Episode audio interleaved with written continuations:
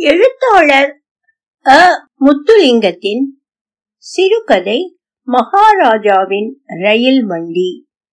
ஒளி வடிவம் சரஸ்வதி தியாகராஜன் பாஸ்டன். ஒரு விபத்து போலதான் அது நடந்தது. செல்வநாயகம் மாஸ்டர் வீட்டில் தங்க வேண்டிய நான் ஒரு சிறு அசௌகரியம் காரணமாக இப்படி ஜோர்ஜ் மாஸ்டர் வீட்டில் தங்க நேரிட்டது.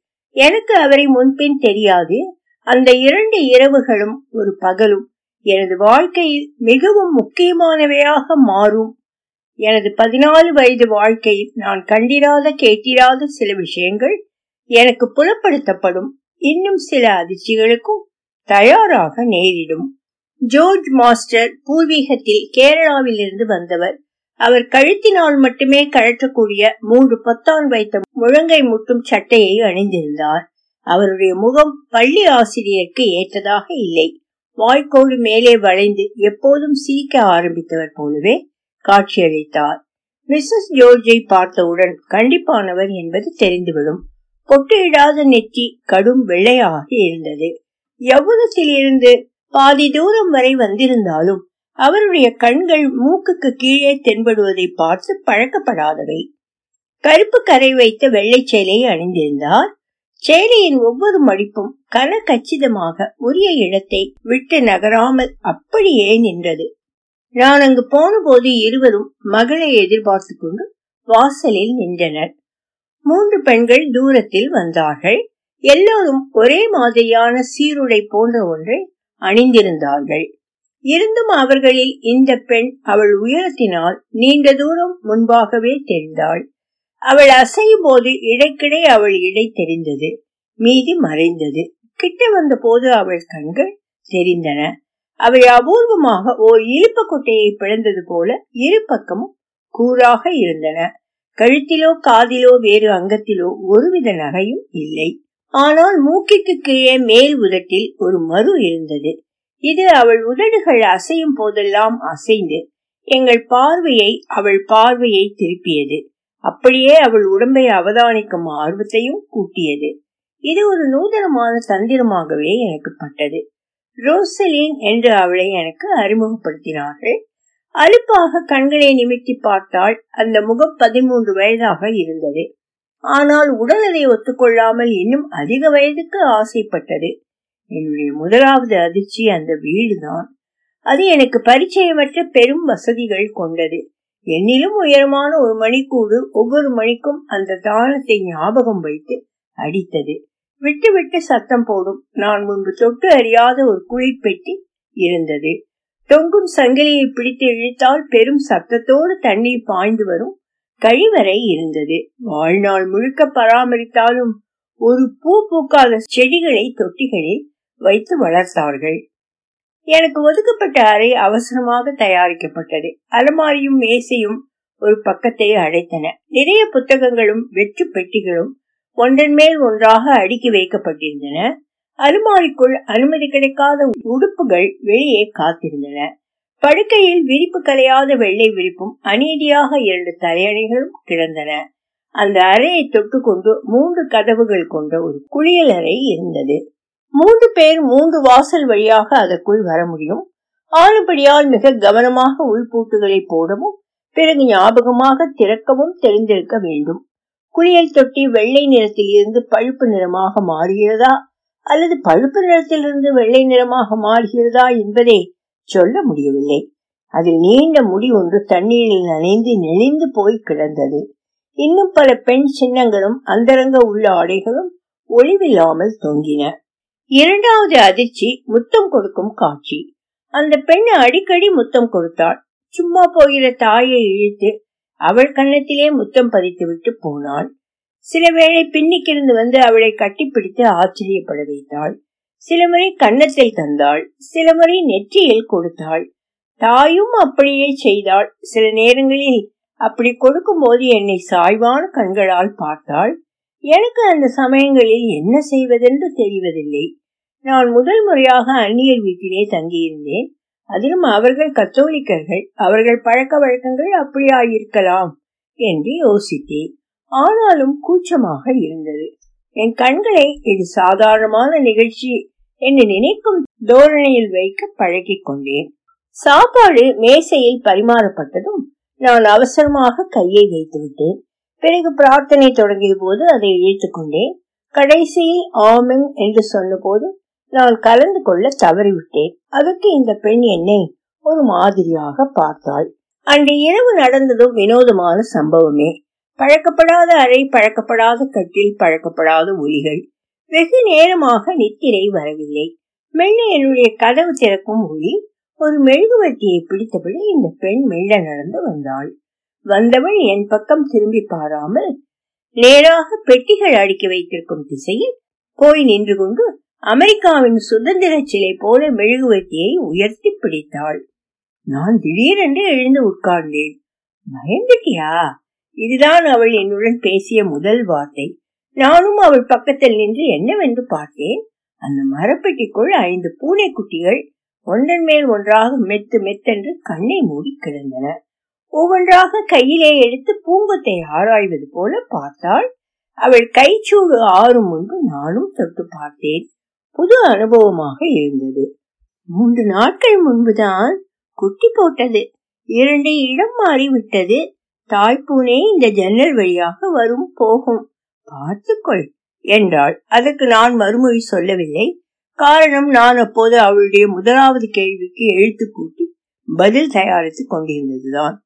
சற்று நேரம் என்னையே பார்த்து கொண்டு நின்றவள் எனக்கு பரிச்சயமானவள் போல ரகசிய குரலில் இந்த பூனை குட்டியாக இருந்தபோது ஆணாக இருந்தது. திடீரென்று ஒரு நாள் பெண்ணாக மாறி குட்டி போட்டு விட்டது என்றாள். பிறகு இன்னும் குரலை இறக்கி இந்த கருப்பு குட்டிக்கு மாத்திரம் நான் பெயர் வைத்து விட்டேன் அரிஸ்டாட்டில் என்றாள். ஏன் அரிஸ்டாட்டல்? பார்ப்பதற்கு அப்படியே அரிஸ்டாட்டில் போலவே இருக்கிறது இல்லையா? இவ்வளவுக்கும் அவள் என் பக்கத்தில் நெருக்கமாக நின்றாள். அவளுடைய துயில் உடைகள் சிறு ஒளியில் மெல்லிய இழை கொண்டதாக மாறியிருந்தன. கேசம் வெப்பத்தை கொடுத்தது என் விரல்கள் அவளுடைய அங்கங்களின் எந்த ஒரு பகுதியையும் சுலபமாக தொடக்கூடிய தொலைவில் இருந்தன. ஆள்காட்டி விரலை எடுத்து தன் வாயில் சிலுவை போல் வைத்து சைகை காட்டியபடி மெதுவாக நகர்ந்து கதவை திறந்து போனாள். அவள் போன திசையில் கழுத்தை மடித்து வைத்து படுத்தபடி கன நேரம் காத்திருந்தேன். காலை உணவு வெகு அவசரத்தில் நடந்தது. அவர்கள் எல்லோரும் மிக நேர்த்தியாக உடுத்தியிருந்தார்கள். மிஸ்ஸஸ் ஜோர்ஜிடம் இருந்து ஒரு மெல்லிய மயக்கும் வாசனை திரவநிலை வந்தது. இரவு ஒன்றுமே நடக்காதது போல ஒரு பூனையாகவே மாறிப்போய் ரோசலின் உட்கார்ந்திருந்தாள். மயில் தோகை போன்ற உடையும் கருப்பு காலனியும் நீண்ட வெள்ளை சாக்ஸும் அணிந்திருந்தாள். அவள் வேண்டுமென்றே சாவதானமாக உணவருந்தினாள். மேசையில் நாம் இருவருமே மிஞ்சினோம். ஒருவரும் இல்லாத அந்த சமயத்திற்கு காத்திருந்தவள் போல திடீரென்று என் பக்கம் திரும்பி ரகசியத்திற்காக வரவழைத்த குரலில் என் அப்பாவிடம் ஒரு ரயில் வண்டி இருக்கிறது என்றாள். ரயில் வண்டியா? என்றேன். ரயில் வண்டிதான். பதினாலு பெட்டிகள். பதினாலு பெட்டிகளா? இதுதான் திருவனந்தபுரத்துக்கும் கன்னியாகுமரிக்கும் இடையில் ஓடும் ரயில் வண்டி காலையில் ஆறு மணிக்கு புறப்பட்டு மறுபடியும் இரவு திரும்பி வந்துவிடும். ரயில் வண்டியை ஏன் உங்க அப்பா வாங்கினார்? வாங்கவில்லை சுப்பின் திருவனந்தபுரம் மகாராஜா இந்த லைனே என்னுடைய தாத்தாவுக்கு அவருடைய சேவையை மெச்சி பரிசாக கொடுத்தாராம். அவருக்கு பிறகு அப்பாவுக்கு கிடைத்தது. அவருக்கு பிறகு அப்பாவுக்கு கிடைத்தது. அவருக்கு பிறகு அது எனக்குத்தான். அவளுக்கு பிறகு அது யாருக்கு சொந்தமாகும் என்று தீர்மானமாவதற்கிடையில் ஜோர்ஜ் மாஸ்டர் திரும்பி விட்டார் அப்படியே அவசரமாக எல்லோரும் மாதா கோயிலுக்கு புறப்பட்டதில் அந்த சம்பாஷணை தொடர முடியாமல் அந்தரத்தில் நின்றது. ஒரு பதினாலு வயது பையன் எவ்வளவு நேரத்துக்கு தனக்கு ஒதுக்கப்பட்ட அறைக்குள் அடைந்து கொண்டு வாசிக்க ஒன்றுமில்லாமல் டேவிஸ் என்ற ஆங்கிலேயர் எழுதிய ஹீட் புத்தகத்தை படித்துக் கொண்டிருக்க முடியும். அவர்கள் திரும்பி வந்த சத்தம் கேட்டு வெகு நேரம் ஆகிவிட்டது துணிவை வரவழைத்துக் கொண்டு மெதுவாக என் அரைக்கதவை நீக்கி எட்டி பார்த்தேன். ஒருவரும் இல்லை. வெளிவராந்தாவுக்கு நான் வந்தபோது அடியில் ஈரமான ஒரு நீளமான கடதாசி பைக்குள் அவள் கையை நுழைத்து ஏதோ ஒன்றை எடுத்து வாய்க்குள் போட்டு மென்று கொண்டிருந்தாள். அவளுடைய கை புற்றுக்குள் பாம்பு நுழைவது போல உள்ளே போவதும் வருவதுமாக இருந்தது. பெயர் தெரியாத ஒன்று அவள் வாய்க்குள் விழுந்தது. பையை என்னிடம் நீட்டினாள். அவள் முடிச்சு மணிக்கட்டு என் முகத்துக்கு நேராக வலுவழுவென்று இருந்தது. அனாமதேயமான உணவு பண்டங்களை நான் உண்பதில்லை. வேண்டாம் என்று தலையசைத்தேன் ஐஸ் கட்டி வேணுமா என்று திடீரென்று கேட்டாள். என் பதிலுக்கு காத்திராமல் தானாகவே சென்று குளிர்பெட்டி கதவை திறந்து ஆகாய நீளத்தில் சிறு சிறு சதுரங்கள் கொண்ட ஒரு பிளாஸ்டிக் பெட்டியை தூக்கி கொண்டு வந்தாள். வில்லை வளைப்பது போல அது வளைத்த போது ஐஸ் கட்டிகள் விடுபட்டு துள்ளி மேலே பாய்ந்தன. அவள் அவற்றை ஒவ்வொன்றாக பிடித்து வாயிலே போட்டாள். தன் கையினால் ஏந்தி தண்ணீர் சொட்ட எனக்கும் ஒன்று தந்தாள். பிறகு நறுக்கென்று கடித்தாள். திரும்பி இரண்டு பக்கமும் பார்த்து குழிப்பெட்டி கேட்காத தூரத்தில் இருக்கிறது என்பதை நிச்சயித்துக் கொண்டு மெதுவாக பேசினாள். இந்த தண்ணி கேரளாவிலிருந்து வந்தது. அரை மணியில் ஐஸ் கட்டி போட்டு விடும் இங்கே இருக்கிற தண்ணி சரியான ஸ்லோப் ரெண்டு நாள் எடுக்கும் என்றாள். நானும் அவளைப் போல நறுக்கென்று கடித்தேன். பற்கள் எல்லாம் கூசி சிரசில் அடித்தன. தண்ணீர் பல் நீக்கலால் வழிந்து வெளியே வந்தது. என்னையே சிரிப்பாக பார்த்து கொண்டிருந்தவள் உனக்கு ஐஸ் கட்டி சாப்பிட வராது? என்றாள். அவளை பார்த்தேன். ஒரு ஆணை போல ஆடை தடுத்திருந்தாள் சரி நடுவில் தைத்து வைத்த கால் சட்டை போன்ற பாவாடை. அவள் மேலாடை இரண்டு நாடாக்கள் வைத்து பொருத்தப்பட்டு தோள்களையும் கழுத்து குழிகளையும் மறைப்பதற்கு முயற்சி எடுக்காததாக இருந்தது அவளுடைய தோல் எலும்புகள் இரண்டு பக்கமும் குத்தி கொண்டு நின்றன. அப்பொழுது பார்த்து ஜிவ்வென்று இளையான் ஒன்று பறந்து வந்து அவளையே சுற்றியது. தானாகவே பிரகாசம் வீசும் பச்சை இலையான் உருண்டை கண்கள் தோல் மூட்டில் இயக்க முயற்சித்த போது உதறினாள். நான் பொறுக்க முடியாமல் கையை வீசினேன். நட்டு வைத்த கத்தி போன்ற தோல் மூட்டில் கைப்பட்டதும் தராசு போல அது ஒரு பக்கம் கீழே போனது. மறுபடியும் மிக கூர்மையான கண்கள் மட்டுமே கண்டுபிடிக்கக்கூடிய உள் வளைந்த அவளுடைய முழங்கால்களில் அது போய் இருந்தது நான் மீண்டும் கையை ஓங்கியதும் சிரிக்கத் தொடங்கினாள். சுற்று முடிவடையாத சக்கரம் போல அது நீண்டு கொண்டே போனது. மனது பொங்க நானும் சிரித்தேன். அந்த கணம் கடவுள் எப்படியும் அதற்கு ஒரு தடை கொண்டு வந்து விடுவார் என்று எனக்கு பயம் பிடித்தது. அப்படியே நடந்தது. வேலைக்கார பெண் வந்து அம்மா கூப்பிடுவதாக அறிவித்தாள். அந்த ஞாயிறு நாலு மணிக்கு நடந்த தேநீர் வைபவம் மறக்க முடியாதது. பெரிய ஆலாபனையுடன் இது வெளித்தோட்டத்தில் ஆரம்பமானது. மஞ்சளும் பச்சையும் கலந்த பெரிய பழங்களை தாங்கி நின்ற ஒரு பப்பாளி மரத்தின் கீழ் இது நடந்தது. தூரத்தில் இரண்டு பனைமரங்களில் கட்டிய நீளமான மூங்கில்களில் இருந்து வயல் இறங்கி வந்து ஜோர்ஜ் மாஸ்டருடைய பிரத்யேகமான வாசிப்பு அறை ரேடியோவுக்கு போனது. மிஸ்ஸஸ் ஜோர்ஜ் எல்லோருக்கும் அளவாக தேநீரை கோப்பைகளில் ஊற்றி தந்தார். மெல்லிய சீனி தூவிய நீர் சதுர பிஸ்கெட்டுகள் ஒரு பீங்கான் சட்டில் வைத்து வழங்கப்பட்டன. அவை கடித்தவுடன் கரைந்து போகும் தன்மையாக இருந்தன. திடீரென்று ஜோர்ஜ் மாஸ்டர் மகளை பார்த்து கிட்டார் வாசிக்கும்படி பணித்தார். ஓ டாடி என்று அவள் அழுத்துவிட்டு அதை தூக்கி வந்தால் கால் மேல் கால் போட்டு கிடங்கு போல் பதிந்து கிடக்கும். பெரும்பு நாற்காலியில் அசௌகரியம் தோன்ற உட்கார்ந்து கிட்டாரை மீட்டிக்கொண்டு பாடினாள். அவளுடைய ஸ்கர்ட் மேற்பக்கமாக நகர்ந்து சூரியன் படாமல் காப்பாற்றப்பட்ட உள்தொடையின் வெள்ளையான பாகத்தை கண் பார்வைக்கு கொண்டு வந்தது. என் கண்களில் நட்சத்திரம் விழ அனுமதிக்காதே என்று தொடங்கியது அந்த நீண்ட பாடல். Love blooms at night in daylight it dies காதல் இரவில் மலர்கிறது பகலில் மடிந்து விடுகிறது. என்ற வரிகள் எனக்காக சேர்க்கப்பட்டது போல தோன்றின. இசைக்கு முற்றிலும் பொருத்தமில்லாத ஒரு புறாவின் குரலில் அவள் பாடியது ஒருவித தடையும் காணாமல் நேராக என் மனதில் போய் இறங்கியது. இப்படி ஒரு அந்யோன்யமான குடும்பத்தை நான் என் வாழ்நாளில் கண்டதில்லை. மிஸ்ஸஸ் ஜோர்ஜ் குறுக்கே போட்ட தாவணியை பனை ஓலை விசிறி மடிப்பு போல அடுக்கி தோள்பட்டையில் ஒரு வெள்ளி புரூச்சினால் குத்தியிருந்தார். ரோசலினுடைய கண்கள் முன்பு பார்த்ததிலும் பார்க்க நீளமாக தெரிந்தன. முகத்தில் இன்னும் பிரகாசம் கூடியிருந்தது. ஜோர்ஜ் மாஸ்டர் கைகளை உரசியபடி எதிர்வரப்போகும் நல்ல உணவுகளை பற்றிய சிந்தனையில் உற்சாகமாக பேசினார். அவர்கள் செய்ததைப் போல நானும் உணவு மேசையை சுற்றி அமர்ந்து கொண்டேன் ஜபம் செய்வோம் என்று அவர் ஆரம்பித்தார். எங்கள் ஆண்டவராகிய இயேசு கிறிஸ்துவே உமது அளவற்ற கிருபையினால் நேற்றையைப் போல இன்றும் எங்களுக்கு கிடைத்த ரொட்டிக்காக இங்கு பிரசன்னமாகி இருக்கும் நாங்கள் நன்றி செலுத்துகிறோம். அதே போல இந்த ரொட்டிக்கு வழி இல்லாதவர்களுக்கும் வழிகாட்டும். பாரம் இழுப்பவர்களுக்கும் இழைப்பாறுதல் தருபவரே எங்கள் பாரங்களை லேசானதாக்கும். எங்களுடன் இங்கு சேர்ந்திருக்கும் சிறிய நண்பரை ரட்சிப்பீராக அவர் எதிர்பார்ப்புகள் எல்லாம் சித்தி அடையட்டும். உம்முடைய மகிமையை நாம் ஏறெடுத்துச் செல்ல ஆசீர்வதியும். ஆமென். சரியான இடத்தில் நானும் ஆமென் என்று சொன்னேன். முதன்முறையாக என்னையும் ஜபத்தில் சேர்த்தது எனக்கு பெரும் மகிழ்ச்சியை தந்தது. நான் ஆமென் சொன்னபோது குறும்பாக பார்த்துவிட்டு அவள் கண்களை இழிக்காமல் அந்த இடத்திலேயே வைத்துக் கொண்டாள். ஆனால் இப்படி அருமையாக ஆரம்பித்த இரவு மிக மோசமானதாக முடிந்தது. சாப்பாட்டு மேசையை சுற்றி இருக்கும் நேரங்களில் சம்பாஷணை மிக முக்கியம். அது முழுக்க சுத்தமான ஆங்கிலத்திலேயே நடந்தது. ஒரு வார்த்தை தமிழோ மலையாளமோ மருந்துக்கும் இல்லை. அவளோ ஆற்றிலும் வேகமாக கதைப்பாள். என்னுடையதோ இருட்டில் நடப்பது போல தயங்கி தயங்கி வரும். ஆகவே வார்த்தை சிக்கனத்தை பேட வேண்டிய கட்டாயம் எனக்கு.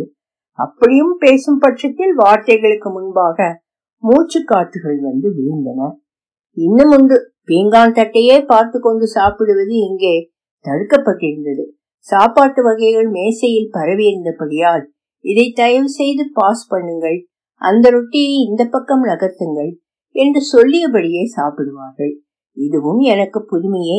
அவியல் என்ற புதுவிதமான பதார்த்தத்தின் சுவையில் நான் மூழ்கியிருந்தேன். அப்போது ஜோர்ஜ் மாஸ்டர் ஏதோ ஆங்கிலத்தில் கேட்டார். அதுக்கு அவள் சிறு குரலில் பதில் சொன்னாள். அந்த வார்த்தைகளின் முக்கியத்துவம் முன்பே தெரிந்திருக்காததால் நான் காது கொடுத்து கவனிக்க தவறிவிட்டேன். திடீரென்று தட்டையான வெள்ளை கூரை அதிரும்படி ஜோதி மாஸ்டர் கத்தினார். நான் நடுங்கிவிட்டேன். கிளாஸில் தண்ணீர் நடனமாடியது. அவள் சற்று முன்பு குறும்பாக கண்களை தாழ்த்தி பிளேட்டை பார்த்தபடியே இருந்தாள். கண் ரப்பைகளில் ஒன்றிரண்டு முத்துக்கள் சேர்ந்து ஜொலித்தன. மிஸ்ஸஸ் ஜோர்ஜ் நிலைமையை சமாளிக்க கண்களால் சாடை காட்டி பார்த்தாள். முடியவில்லை. அப்படியும் ஜோர்ஜ் மாஸ்டர் முகத்தில் கோபம் சீறியது. சாந்தம் வருவதற்கு பல மணி நேரங்கள் எடுத்தன. அன்றிரவு நான் வெகு நேரம் புரண்டு கொண்டிருந்தேன். காற்றின் சிறு அசைவுக்கும் கதவு திறக்கிறதா என்பதை உன்னிப்பாக கவனித்தேன் திறக்கவில்லை. எப்படியோ அயர்ந்து பின்னிரவில் திடீரென்று விழிப்பு ஏற்பட்டது. கண்ணுக்கு இருட்டு இன்னும் பழக்கமாகவில்லை. காதுகளை கூர்மையாக வைத்துக் கொண்டேன் ஒரு கிசுகிசுப்பான பெண் குரல். கொஞ்சம் முயற்சி செய்யுங்கள் பிளீஸ் என்றது. ஆண் குரல் ஏதோ முழகியது மறுபடியும் நிசப்தம். சிறிது நேரம் கழித்து அதே பெண் குரல் சரி விடுங்கள் என்றது எரிச்சலுடன். பிறகு வெகு நேரம் காத்திருந்தும் ஒன்றும் கேட்கவில்லை. சொன்னபடி அதிகாலையிலேயே செல்வநாயகம் மாஸ்டர் வந்துவிட்டார். பதிவு வேலைகளை சீக்கிரமாகவே கவனித்து எனக்கு செவரட்டினம் விடுதியில் இடம் பிடித்து தந்தார். எல்லோரும் அது சிறந்த விடுதி என்று ஒத்துக்கொண்டார்கள். எனக்கு ஒதுக்கப்பட்ட அறைக்கு இன்னும் இரண்டு மாணவர்கள் வருவார்கள் என்றார். உடனேயே ஒரு அந்நிய நாட்டு சைனியம் போல நான் எல்லைகளை பிடித்து வைத்துக் கொண்டேன். நான் பெட்டியை எடுக்க திரும்பவும் ஜோர்ஜ் மாஸ்டர் வீட்டுக்கு போன போது அது திறந்திருந்தது. ஒரு வேலைக்கார பெண் வெளி மேடையில் ஒரு பெரிய மீனை வைத்து வெட்டி கொண்டிருந்தாள். அதன் கண்கள் பெரிதாக ஒரு பக்கமாக சாய்ந்து என்னையே பார்த்தன. ஆனால் அவள் என் பக்கம் திரும்பவில்லை. என் அறை கதவு கொஞ்சம் நீக்கலாக திறந்திருந்தது. என்றாலும் நான் அங்கே பழகி கொண்ட முறையில் ஆள்காட்டி விரலை மடித்து டக் டக் என்று இருமுறை தட்டிவிட்டு உள்ளே நுழைந்தேன். படுக்கை அப்படியே கிடந்தது. என்னுடைய பெட்டியும் புத்தகப்பையும் வைத்த இடத்திலேயே இருந்தன. அவற்றை தூக்கிய பிறகு இன்னொரு முறை அறையை சுற்றி பார்த்தேன். என் வாழ்நாளில் இனிமேல் எனக்கு இங்கே வரும் சந்தர்ப்பம் கிடைக்காது என்பது தெரிந்தது. திடீரென்று ஒரு ஞாபகம் வந்து மரப்பெட்டியை எட்டி பார்த்தேன். நாலு குட்டிகளே இருந்தன. தாய்ப்பூனை மறுபடியும் குட்டிகளை காவத் தொடங்கிவிட்டது. கருப்பு குட்டி போய்விட்டது. மற்ற நாளும் தங்கள் முறைக்காக காத்திருந்தன. அவை மெத்தென்றும் வெதுவெதுப்புடனும் இருந்தன. ரோசலீன் என்று சொல்லியபடியே ஒவ்வொரு அக்ஷரத்துக்கும் ஒரு குட்டியை தொட்டு வைத்தேன். திரும்ப மொழியிலே அவள் பேசிய முதல் வார்த்தை ஞாபகம் வந்தது. பயந்துட்டியா? பயந்துட்டியா? எப்படி யோசித்தும் கடைசி வார்த்தை நினைவுக்கு வர மறுத்தது. மழை விட்ட பிறகும் மரத்தின் இலைகள் தலைமையிலே விழுந்து கொண்டிருந்தன. பிரம்மாண்டமான தூண்களை கட்டி எழுப்பிய அந்த பள்ளிக்கூடங்களிலும் அதை சுற்றி இருந்த கிராமங்களிலும் அதற்கு அப்பால் இருந்த நகரங்களிலும் இருக்கும் அவ்வளவு சனங்களிலும் எனக்கு என் ஒருவனுக்கு மட்டுமே அந்த கருப்பு பூனைக்குட்டியின் பெயர் அரிஸ்டோட்டல் என்பது தெரியும். அந்த எண்ணம் மகிழ்ச்சியை தந்தது. அவளை பற்றி அறியும் ஆசை இருந்தது. ஆனால் எனக்கிருந்த கூச்சத்தினால் நான் ஒருவரிடமும் விசாரிக்கவில்லை. யாரிடம் கேட்பது என்பதையும் அறியேன். நான் மிகவும் சிரமப்பட்டு இடம் பிடித்த யாழ்ப்பாணம் அமெரிக்கன் மிஷன் பள்ளிக்கூடத்தில் அவள் படிக்கவில்லை என்பதை விரைவில் கண்டுபிடித்து விட்டேன். ரோசலின் என்ற அவளுடைய அற்புதமான பெயரை ரோசலின் என்று எழுதுவதா? அல்லது ரோசலைன் என்று எழுதுவதா? என்று மிகச் சாதாரணமான விஷயத்தை கூட நான் அறிய தவறிவிட்டேன். வெகு காலம் சென்று அவள் கேரளாவில் இருந்து கோடை விடுமையை கழிக்க வந்திருந்தாள் என்றும் பிறகு படிப்பை தொடர்வதற்கு திரும்ப போய்விட்டாள் என்றும் ஊகித்துக் கொண்டேன். வழக்கம் போல மிகவும் பிந்தியே இந்த ஊகத்தையும் செய்தேன். நான் புதிதாக சேர்ந்த அந்த பள்ளிக்கூடத்தில் வேதியியல் ஆசிரியர் வில்லியம்ஸின் கொடுங்கோலாட்சி நடந்து கொண்டிருந்தது. மென்டலேவ் என்ற ரஷ்யன் செய்த சதியில் நாங்கள் தனிமங்களின் பட்டியலை மனப்பாடம் செய்ய வேண்டும் என்று அடம் பிடித்தான். அப்பொழுது நூற்றி பன்னிரண்டு தனிமங்கள் இல்லை தொன்னூற்றி இரண்டு தான். இருந்தும் அவற்றை என்னால் மனநம் செய்ய முடியவில்லை. எடையில் குறைந்தது ஹைட்ரஜன் என்பதோ கூடியது யுரேனியம் என்பதோ ஞாபகத்தில் இருந்து வழுக்கியபடியே இருந்தது. முன்பாகவே பெயர் வைத்து பின்னால் கண்டுபிடிக்கப்பட்டது ஜெர்மேனியம் என்பதும் என் நினைவுக்கு வர மறுத்தது. இப்படி இரண்டு வருடங்கள் அவன் முழு அதிருப்தியாளனாகவே இருந்தான். இறக்கப்பட்டோ அல்லது பெருந்தன்மையாக மறந்தோ எனக்கு ஈக்கு மேலான ஒரு மதிப்பெண்ணை இவன் தர முயற்சிக்கவில்லை. இந்த கொடுமைகளின் உச்சத்தினால் இரண்டொரு முறை நான் படுக்கும் அவளை நினைக்காமல் இருந்தது கூட உண்டு. இது நடந்து மிக பல வருடங்கள் ஓடிவிட்டன. பல தேசங்கள் சுத்திவிட்டேன். பல வரைபடங்களை பாடமாக்கினேன். பல முகங்களை ரசித்தேன். பல காற்றுகளை சுவாசித்தேன் பல கதவுகளை திறந்தேன். ஆனாலும் சில சமயங்களில் கடித்தவுடன் கரையும் மெல்லிய சீனி தூவி மொரமொரவென்று ருசிக்கும் ஒன்பது சிறு துளைகள் கொண்ட நீள் சதுர பிஸ்கட்டை சாப்பிடும்போது ஒரு கித்தாரின் மனம் வருவதை என்னால் தவிர்க்க முடியாமல் இருக்கிறது. ஆயிரத்தி தொள்ளாயிரத்தி தொண்ணூறு இரண்டாயிரம் மகாராஜாவின் ரயில் வண்டி ஒளிவடிவம் சரஸ்வதி தியாகராஜன் பாஸ்டன்